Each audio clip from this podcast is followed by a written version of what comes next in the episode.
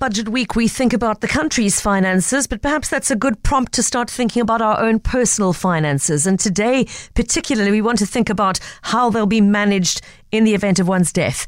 I want to remind you of the shocking figure we were told a couple of years ago that 75% of South Africans pass away intestate, not having drawn up a proper will. And that means that they leave the distribution of not only their assets, but also potentially the future well being of their children at the mercy of succession law rather than in the hands of someone that they trust who clearly understands their personal wishes. Now, a new book has just been published which will hopefully encourage you not to land up in that position. It's called Get Your Will Right, a guide for everyone. And it is co written by two people with a long history of dealing with deceased estates. Wendy Mangin, particularly a medical aid and deceased estate specialist, and chartered accountant Chris Sloane. Chris is with me on the line to talk a little bit more about some of the key issues covered in this very easy to use and accessible book. Chris, I think you've done a great job of con- condensing what a lot of people find very intimidating information into a way that's easy to follow and understand. So thank you uh, for adding this into our book world and thanks for joining us on the show today. Thanks for that. It's great to be with you. Thank you. That 75% figure that I quoted was one that was quoted to us back in Wills Week two or three years ago. Do you think much has changed since then? No, I no. don't think so we, we get disasters the whole time. People arrive in where there are no wills, and yeah, we, we you know so we can usually help, but as you said, it's not done, not done according to the wishes of, of the person who's died. Yeah.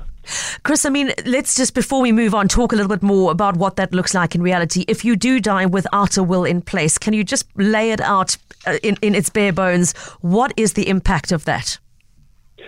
Well, um, it goes through the law of intestate succession which um, so basically the rules of how to do it. So you first have to get an executor who would typically be the nearest family member, and then you have to set out on a, a document to the master who the next of kin are. So, mm-hmm. you know, typically it might be a wife or a husband and children, or if there are no children, no husband, no wife, it might be the parents or the brothers or sisters, or, you know, so you put that all. And then, according to those rules, we decide who um, is the, who the beneficiaries are. And the problem, so, so if you were married and you've got no children, it's, it's not too much of an issue because everything goes to the, the surviving spouse. Yeah. But the problem, as soon as they're children, um, the wife gets is guaranteed two hundred fifty thousand. But if it's if the estate's you know more than that, the children get their share as well. So, so for example, if there were three children and the wife, uh, and it was a, a million rand estate, all three children and the wife would each get two hundred fifty thousand. Now, you know, you probably don't want your kids to get that if you haven't got a lot of money. Mm-hmm. And you know, very often the property is the major asset in a in an estate, you know, the house. Yeah. So now your kids can are joint owners with the surviving spouse. Which, if they're friendly, it's fine. But sometimes not, not. they might they might not be. Mm. So it gets very complicated very quickly, Chris. And the bottom line is it's much better to avoid those tangled complications by setting out your wishes absolutely clearly well in advance. Yes. I mean, okay, so let's talk a little bit about about the the aim of this book that you and Wendy have written. Obviously, it is to cover the big issues that need to be considered when drawing up a will, and to help people understand some of the things that they find complex in in, in sort of layman's terms. But primarily, you say in your introduction, it's also to help people save money in this process. That a lot of money is obviously being wasted on managing an estate in a, in, in a less than ideal way. Could you elaborate a little bit? Yes, Pippa, the, the big problem that we see um, is the appointment of the executors because what, what law says is that an executor can charge 3.5% plus VAT on the gross value of the state, not the net value. Mm-hmm. And they can also take 6% plus VAT on any income earned by the estate. Now, if the estate's only worth half a million, that's fair enough because there is a certain amount of work to be done. But you know, if you've got a three, four, five million rand estate, which you know, houses in Cape Town, lots of people have got houses worth that. The, the, the executor's fee becomes ridiculous, mm-hmm. in, in our opinion. And you know, the, you, you speak to some very wealthy people, you can't believe what they pay, pay in executors' fees. And, and our big argument is the work that we do on a 2 million rand estate and the work we do on a 20 million rand estate is virtually the same. And mm. it's actually sometimes easier to deal with the rich people because they tend to consolidate all their assets with one asset manager, where the smaller person tends to have done a unit trust here and done this endowment you know, over mm. their lives. So, so the executor has more work to do on the small estate, and the bigger estate, sometimes they're very simple. Interesting. So yeah, that makes, and, you know, yeah, carry on. And, and just taking it further with the value of the house. So if I've got a million rand townhouse, um, the executor can charge 3.5% to get that transferred to the, the, surviving spouse. But if I've got a 10 million rand house, the executor can charge 350,000 for literally just getting hold of the conveyance and saying, do this transfer, here's mm. some documents, what do you need me to sign? So the choice of the executor and the agreement on their fees becomes a very crucial part of, of the process then. Chris, what advice on who can or can't be an executor and what, what factors you need to consider when, when um, assigning somebody to be your executor? Yeah, well, I, I, think the first thing is there's no such thing as a free will. Mm-hmm. So the banks and a lot of institutions say, oh, we'll do your will for free. Well, it is for free, but they insert themselves as the, as the executors, and they don't agree on a fee. So, you know, comes the day and they just charge their 3.5%. And, and interesting, the banks, if the estate's worth less than 2 million sometimes, they say, oh, we don't want it. You know, mm. so then you've got to go and find an executor anyway. So I think there, there, are two there are two choices. You either find someone who you agree with the fee up front, mm-hmm. and, and obviously that, that, has to be built in with inflation. You know, you, I can't quote a fee for no something I'm going to do in 20 years. Yeah. But you say, okay, we would, you know, we charge roughly in this band, and that will increase with the CPI over the years. Or the alternate, and, and maybe the best idea in a lot of cases, is to make your spouse or your most competent child as the executor. And we don't like estates where the, the the, the, deceased thinks that all four children must become executors. It just leads to problems and fights.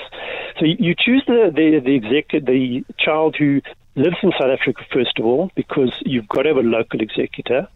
And when when the death happens, if that child's competent, he, he or she can shop around and say, right, you know, what are you going to charge us to do this estate? This is what's in it this is what has to be done. Mm-hmm. Will you do it? And as I said, the surviving spouse can also do that, but you've you've got to also uh, bear in mind spouses can pass away together quite easily in a, in a motor accident. So yeah. we also always advise that you say, okay, I'm nominating my spouse, or should he or she be unable to act, I'm nominating my child, whoever, or, or one of my children. Okay, so you've very clearly answered the question that's come through about whether a family member can be an executor. The answer is absolutely yes. yes. Somebody else asking whether somebody who is a beneficiary of the will can be an executor at the same time. Yes, yes, the beneficiary you can be, be an executor. Um, but, just to go back yep. on that though, although although the, say the son is appointed as executor, he doesn't really have to do the work. Well, he, he, he can help, that what the Master of the High Court who does the appointment does, he, he won't do, he, he won't issue that letter of executorship without a letter from a CA or an attorney who, who deals with estates saying, I will help Joe do this estate. So, so to all intents and purposes, once Joe is appointed, then we get him to sign a power of attorney to say, okay, Chris can do all the work, mm-hmm. and then we carry on doing the work. And the family generally do do quite a bit of the work, and that, that again gets, you know, is one of my irritations with, you know, these these big charges because the family usually makes sure the house is nicely prepped and fixed up for sale. The family usually get rid of the car and you know they, they do more of the running on the, the stuff that that, that is, is in the house where mm-hmm. at, the, the, professional executive like me we tend to deal with the banks and the unit trust companies and the shares that those sort of things solve. Chris, somebody asking, is it advisable for a husband and wife to have a joint will, or should you really each have your own separate will? I, I prefer separate wills. You can have joint wills, but um, I prefer separate wills. It's a matter of choice, but but I do see quite a lot um, and if you do have separate ones, it's also better that you know as soon as one has died, that the other one should. Um, you, know, should do a new will because then you have to sometimes have to track it down in the master's offices. And we've had a few disasters recently where they just can't find old files. So it's safer that you both have one. Speaking of the Master's Office, I know there have been long standing issues with terrible delays processing estates through the Master's offices. Have, have those improved at all, Chris? Um, Pippa, we deal mainly with Joburg. We don't have any problems. Joburg is okay. a dream to deal with. Um, nice Cape Town is yeah. quite efficient, although slow. Um, some of the other masters' offices are a bit of a nightmare. Um, but uh, as I say, the, the, Cape Town they're quite strict and slow, but they get things done. And they, I haven't heard of files going missing at Cape Town's the, the, Cape Town office. Okay, that's that's reassuring to hear. Look, before we run out of time, um, I want to just tell listeners that if you get your hands on a copy of this book, it's a, a small, easy to read, very accessibly written book, and there are chapters dealing with everything from SARS and taxes taxes to the distribution of individual assets and drawing up a wish list for who should get which granny's ring and that kind of thing. But also some very helpful checklists in the back of the book that can help you sort of collect all the important information information in one place, which we've heard time and again is a very helpful thing to do uh, for those who will have the job of, of working on your estate after you've gone to, to have all of the information around what assets you own and what is the access code for this particular you know unit trust account etc all in an accessible place. They're very helpful guidelines in this book to help you plot out that kind of information. I think we've got time to answer one more question though and it's uh, one from a listener who asks what about the will of somebody who has dementia? Once they have been diagnosed, can they legally change their will or draw up a living will, for example? Um, legally, the answer is no. Um, it's, it's, a problem because um, you know if you've got dementia, most people don't get a curator appointed. Yeah. So you, you can get a curator appointed, and the curator could do the will, but it's a very expensive, um, a very expensive uh, process. It takes quite a long time. Yeah, so it, it is a big problem. Um, I don't know. I suppose the advice is to try and catch somebody on a good day when they are vaguely, you know, are, are competent. But it, it is a big problem, and you know, then the master sometimes queries older people when their handwriting is so wobbly. They say, "Was this signed? You know, was this yeah. person competent to do it?" So, I mean, again, the bottom line here, Chris, is do it sooner rather than later. Yes. Do it when you're in the best of health with no expectation that anything yes. is going to go wrong for years to come.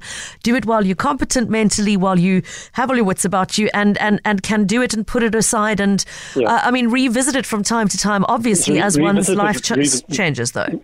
Yeah, revisit regularly. That's, okay. that's our advice. Chris Sloane, thank you so much for joining us this afternoon and thank you for a very helpful book. Now, for those who are asking for the details, it's called Get Your Will Right, a guide for everyone, written by Chris Sloane, who you've just been listening to, as well as Wendy Mangin. It is published uh, by Penguin Random House and you can find a copy for just 160 Rand in your, uh, your local bookstore uh, if you are looking forward. Get Your Will Right. Thank you again to Chris Sloane.